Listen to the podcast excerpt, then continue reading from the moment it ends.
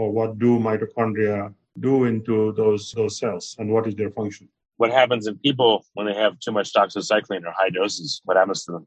Well, so they can get, you know, muscle disruption or muscle dysfunction mostly and uh, other associated organs because this antibiotic, what it does is eventually will uh, disrupt the mitochondrial function itself. And therefore, the long use and high doses are not, not advisable. What about from a uh, histology perspective? Have you taken cells from these mice and looked at, counted the number of mitochondria on average and looked at their morphology under microscope to see what's changed?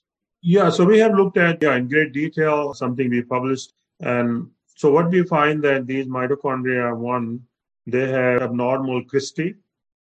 Before we get started, I have a quick favor. I've been self funding the Finding Genius podcast for five years now. I've done over 3,000 episodes. And as you can see on YouTube, we're up over a million views on the channel, which is fantastic. The next thing I really want to push on is to get up to 10,000 subscribers. Because once we do, we'll be able to put a donate button and uh, we'll be able to solicit donations uh, to help keep the podcast running and to also get the Finding Genius Foundation moving along. We have a big project studying anxiety, depression, and PTSD and working on a product to help people overcome these problems uh, because I've seen them explode recently after the uh, you know the last two years of the whole virus situation. So if you would, please subscribe to the podcast. That would help us tremendously. Give us a thumbs up. And check in the description for Buy Me a Coffee. It's about five bucks. If you could buy me a coffee, I'd really appreciate it. It would help keep the channel going. And I love coffee. Thank you. Forget frequently asked questions. Common sense, common knowledge, or Google. How about advice from a real genius? 95% of people in any profession are good enough to be qualified and licensed. 5% go above and beyond. They become very good at what they do, but only 0.1% are real geniuses. Richard Jacobs has made it his life's mission to find them for you. He hunts down and interviews geniuses in every field sleep science, cancer, stem cells, ketogenic diets, and more. Here come the geniuses. This is the Finding Genius Podcast with Richard Jacobs. Hello, this is Richard Jacobs with the Finding Genius podcast, now part of the Finding Genius Foundation. I have Keshav Singh, PhD. He's the Joy and Bill Harbert Endowed Chair and Professor of Genetics. We're going to talk about mitochondrial genetics and mitochondrial disease. He also has uh, expertise in genetics, pathology, dermatology, and environmental health. He's the founding editor in chief of the Mitochondrion Journal as well, and the director of the Cancer Genetics Program. So very, very busy, busy guy. Keshav, thanks for coming. Delighted to be here, Richard. If you would tell me a bit about your current research, what are you working on? So our main interest is obviously the mitochondria, and we're taking this mitochondrial genetics into different pathologies. So, in last couple of years, we discovered something which seemed to be pretty unique in the discovery we made. That was to do with mouse model we developed to identify the role of mitochondria in different organs. So, so far, what we know and knew about mitochondria was in isolated test tubes. We know it produces energy, it produces you know, reactive oxygen species. But we made a mouse model where we can disrupt the mitochondrial function at will in any tissue or any organ or any uh, cell type and ask the question what does or what do mitochondria do into those those cells and what is their function when you say disrupt what do you mean like what is do you downregulate the metabolic function of the mitochondria or what do you do specifically? Yeah. So what we developed was a knockdown function of mitochondria where we took a dominant negative polymerase gamma. So in the mitochondria, you have one polymerase which drives the replication of mitochondrial DNA. And we looked at various different mutations uh, in last several years. And what we found was that one particular mutant functions as dominant negative. So we clone that, we express that in the mice, in the whole animal. And what we found that these mice show first the disruption function. Uh, so therefore you have low enzymatic activity, the super complexes are downregulated. Uh, all of that eventually culminates into mitochondrial dysfunction. Okay, so what kind of I don't know what effects are you seeing when you disrupt mitochondrial function in mice? You know, what are the immediate effects? What are slightly longer term effects? So within few weeks, I would call it immediate. What we discovered was that mouse developed wrinkles and they lost their hair. And it was followed by other organ dysfunction as well. But that wrinkle formation and loss of hair was very uh, striking. So we have been focusing on, on last several years, actually almost two to three years. What does it mean? Because one would think when we made these mice that these mice will die of cardiac problem or brain problem. They eventually do. And what also we can do is we can tweak the the doses of the disruption. So based on the, the system we have where we can conditionally express the gene which disrupt the mitochondrial function, and depending on those, we can do less or more.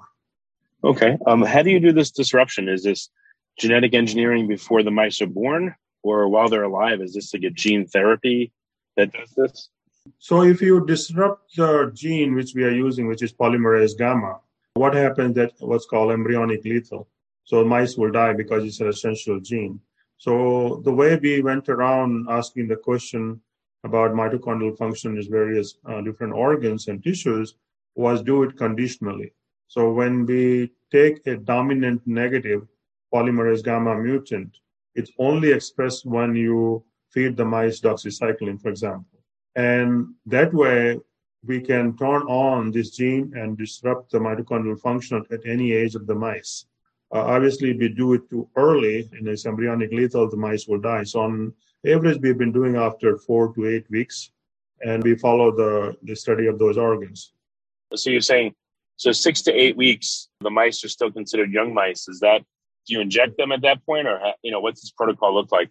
So, that's correct. So, they are young mice. So, what we do is we feed doxycycline in the chow. So whatever their food is, we add doxycycline to it.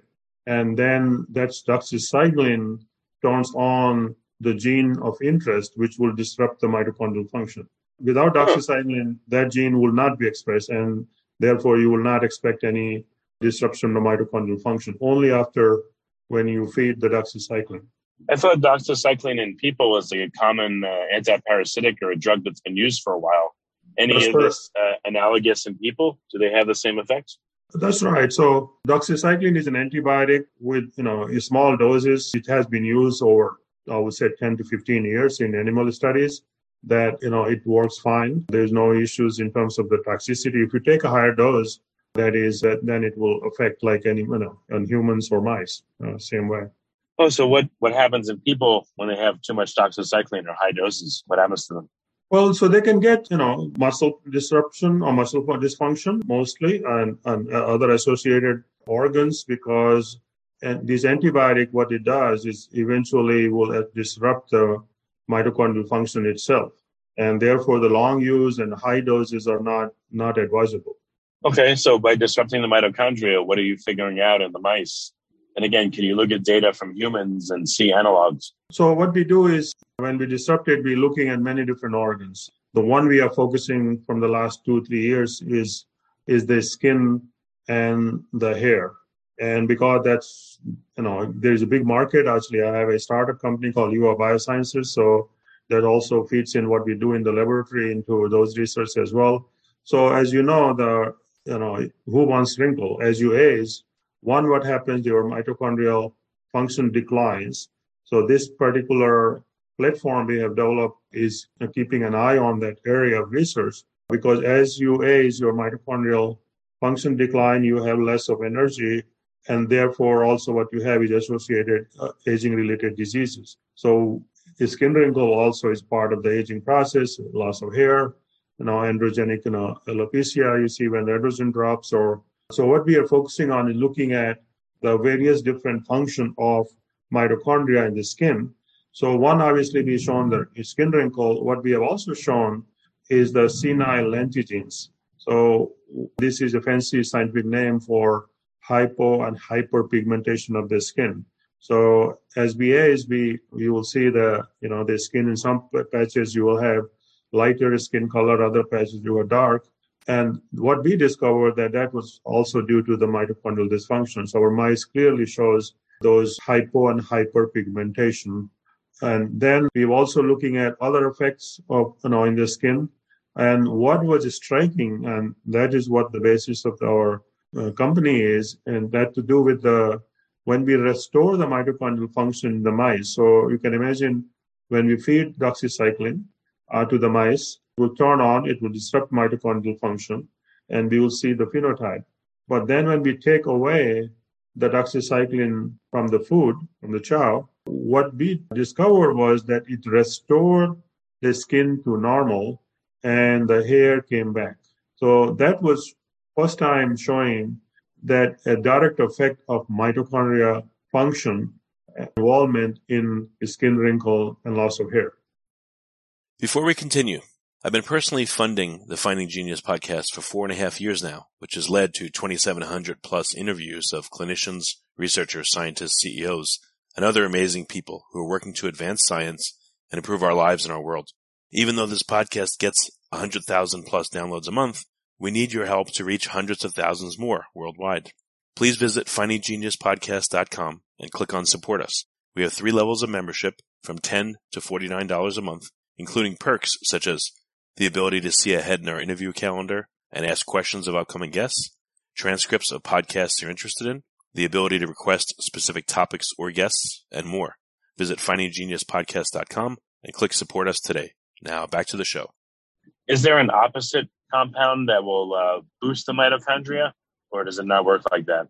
No, so that's what we are, are looking at, and that's the basis of UR Biosciences. So there's a drug discovery program, we have artificial intelligence platform we are using. So that's the goal. And it will not only help with the restoration of the hair and you know mitigation of the skin wrinkle, it will also help in terms of other diseases as well. There's a whole field of mitochondrial diseases which are supposedly you know, until recently were called rare diseases, but the combined effect of those diseases like one in 2,000 children born have mitochondrial disease. And the primary cause of disease is mitochondrial dysfunction. And so, and unfortunately, there is not much for those children or adults who suffer from the diseases. We'll be trying to help those uh, patients as well if we discover how to, you know, restore the mitochondrial function in, in that area as well. What about from a uh, histology perspective? Have you taken cells from these mice and looked at counted the number of mitochondria on average and looked at their morphology under microscope to see what's changed? Yeah, so we have looked at uh, yeah in great detail uh, something we published, uh, and so what we find that these mitochondria one they have abnormal cristae, and what happens due to the mitochondrial dysfunction, the immune cells get in, infilt, actually infiltrate in the skin, epidermis, and they actually lead to the inflammation of the skin. Also, we have looked at uh, mice shows other genes which are involved in aging, for example, klotho, which is downregulated. So the mitochondria themselves, the number doesn't change because we are not interfering with the number per se. We are interfering with the function of mitochondria by depleting the mitochondrial DNA content. Okay, so the number of mitochondria appears to stay the same. I mean, d- does anyone know the biogenesis rate of mitochondria and how many are present in mouse or human cells at any one time on average? I'm sure it depends on tissue type, but what are some averages? Well, so is anybody's guess. I don't think we have the tool to exactly find the number of mitochondria. So, say for example, in human oocyte, it can be anywhere 200,000 mitochondria and then you combine that with the mitochondrial DNA in those mitochondrion. So if you have 200,000 mitochondria and then say 10 times uh, you know more uh, mitochondrial DNA in each one of those, so it becomes a actually a population genetics within the cell. But I would not be guessing how many mitochondria, but we do know it differs from tissue to tissue. For example, when we knock down the function, as I said, we were expecting that, well, the heart and lung and brain would be affected because they require a lot more energy and they require a lot more mitochondria. But turns out it has major effect on the skin. And the skin cells don't have that many mitochondria as the heart and lung. So what it tells us that those skin, those whatever mitochondria number there is in the skin is extremely important and regulated. And if you mess up with those mitochondria in the skin, you get a, a strong phenotype. Well, maybe because of the low number, there's uh, yeah, there's fewer mitochondria to uh, take up the slack, and therefore you have a pronounced effect. That's right. Um, is there a way to um, I don't know with the expression of some compound or the you know the metabolization of another compound? Are you able to um, approximate the number of mitochondria in a cell without being invasive? No, not not really. I mean, you can look at within the cell. The other problem in counting the number is mitochondria go fission and fusion, know, undergo fission and fusion. So at any given time, when this fission and fusion is going on, that number is changing within you know millisecond. So how do you actually count a number, and what you count will be given at that time and that moment. So we need better technology to count the number, uh, and one can develop a, a microscopy, you know, or videography where you do it over the long period of time in a certain cell type and, and try to do it in vivo and in different organs and different cell type. But that we are not there yet. What what causes fission? What causes fusion? Has anyone established that? Yeah, so that depends on the metabolic demand of the cell. So you know, if, if the mitochondria are injured, that metabolic demand will change and they will basically change their fission and fusion capacity. Well, under what circumstances is there more fusion and under what circumstances is there more fission? And biogenesis. I mean, does biogenesis come from the, the you know the act of fission or is it a third process? So one can imagine that the biogenesis can come through the act of fission but it can also be by nuclear control of increasing the number of mitochondria by other means. Fission can, you know, basically create more mitochondria, but the process also involves getting rid of that damaged or dysfunctional mitochondria. So in the fission, uh, you can chop that off, and that can go through the mitophagy and get cleaned up. Uh, that's one way of maintaining the quality control. Uh, but but there are mechanisms to restore mitochondrial function in the cell. And, and we actually published several years ago where we talked about epigenetic control of nuclear uh, DNA by mitochondria. So when we disrupted the mitochondrial function, there were a set of genes which are turned on, and actually they methylated the nuclear genome. And we have identified a couple of microRNA and other things which are so I gave an idea of what we call mitochondria checkpoint. Later, it became the metabolic checkpoint. Others uh, used it and broadened it. And the idea there is that if there is mitochondrial dysfunction, the cells have to make a cell-fate decision. In other words, mitochondria, given the involvement of apoptosis, the cell have decide if there is really big damage and they cannot repair the, the mitochondrial function, they have to trigger a pathway to uh, basically go on apoptosis and cell death. But the checkpoint will try to restore that mitochondrial function. And the one our contribution was looking at methylation of the nuclear uh, genes and, and DNA. So, um, I don't know. Again, that's a whole other catalog, I guess, of up or down regulation based on epigenetic effects of mitochondrion. I'm sure there's probably volumes and volumes to be written on that. Any um, Anything that jumps out at you? What is a significant contributor to the epigenetic changes that happen in mitochondria specifically? So you mean the mitochondria driving the epigenetics or epigenetic driving the mitochondria? Well, what, what kind of effects? I mean, what, what do various drugs or what do various effects have specifically on, you know, uh, methylation or demethylation of mitochondria and their up or down regulation of their activities? The methylation of the mitochondrial DNA is controversial. There are some groups have shown that their mitochondrial DNA is methylated, but some have not been able to uh, reproduce it. But there is likely to be in certain circumstances of physiological state that mitochondrial DNA is methylated. They have shown, actually, a group in Virginia showed, I cannot remember the name at the moment, is that there is a DNMT, which is a methyltransferase isoform which localizes to mitochondria. And the idea was that particular DNMT, the one which may methylate the mitochondrial DNA.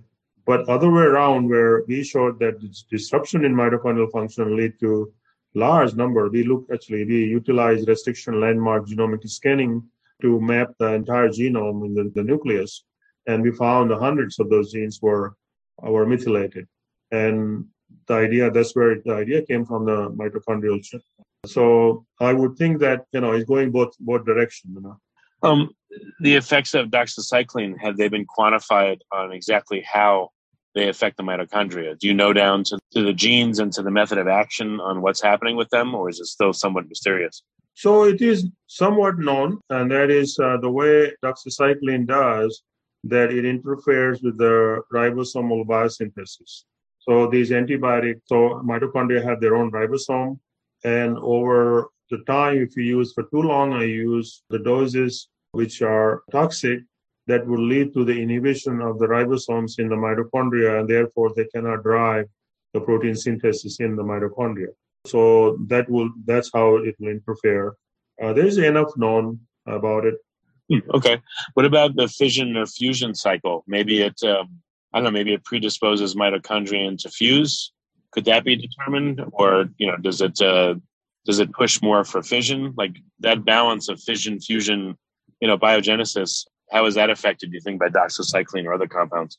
I don't know that. I have to look at it, but I I would think that dysfunction mito- dysfunctional mitochondria will certainly affect fission and fusion. So I'm not sure which direction or which will be more or which will be less. I mean, experimentally, how could one determine that? Do, do you think that's important, or is it just like, eh, not very important? Well, it's like, how does really, anyone determine these dynamics? Well, it's not really important per se, but uh, now I'm curious uh, to see if anything uh, in the literature. But but what we know is the mode of action of doxycycline. So the direct target is the ribosomal biosynthesis. So you know when that is being inhibited, therefore your mitochondria are not going to to work properly if you have high doses or for a long time. You know, so whether the cells are adapting through fission, fusion, methylation, and all that is secondary to the effect what you know doxycycline or you know is is doing. I don't know what what headway do you think you're going to make over the next couple of years? Are you close on the the tail of answering any of these questions you're working on, or you know, what do you think is likely to be figured out by you? Well, so we are on to a couple of things uh, using the platform we have developed. One, obviously, we want to follow up uh, with UA Biosciences is to look at skin wrinkle and hair loss and skin aging. Obviously, we are interested in pigmentation uh, because also one can imagine uh, the freckle. Uh, when you go out in the sun, you get freckles, and there's nothing out there to understand how freckles form and what you can do about it. The most of those sun creams they don't protect you as much as one would think. So that's one area. But we have also embarked on ovarian aging. So these mice, what we have developed, show premature ovarian aging, and there's a interest from my laboratory and and, uh, and globally to extend the menopause to understand how ovarian aging occurs uh, because ovaries age faster than the woman chronologically speaking. So we have got clear idea that how disruption of mitochondrial function is doing that and obviously i'm interested in uh, another reproductive organ that's to do with the prostate. So that's the work in progress. And uh, these are all part of the you know aging process. So when women you know around 50 they have menopause the obviously the ovarian ovaries have aged. For men it's a, you know same thing as the prostate. So those three things i think is fascinating to me. And and also it will lead to some translational research which can help people. Okay very good. Well kishore where can people find out more about your work? Where can they go? So uh, one can look into keshavsingh.org so that's my uh, name without the middle initial .org. Or, in fact, if you just type mitochondria.org, I took this domain name actually in 1999. Oh, wow. And actually, I used to have .com as well, but I gave it away, so a friend of mine has it. Mitochondria.org is me. Wow. That's really cool. That was nice of you. That's a great gift, you know? Yeah. Huh. Excellent. Well, very, very good. Kishore, great to talk to you. And thank you for what you do and for what you're working on. Well, same here. Thank you. You've been listening to the Finding Genius podcast with Richard Jacobs. If you like what you hear, be sure to review and subscribe to the Finding Genius podcast on iTunes or wherever you listen to podcasts. And want to be smarter than everybody else? Become a premium member at findinggeniuspodcast.com. This podcast is for information only. No advice of any kind is being given. Any action you take or don't take as a result of listening is your sole responsibility. Consult professionals when advice is needed.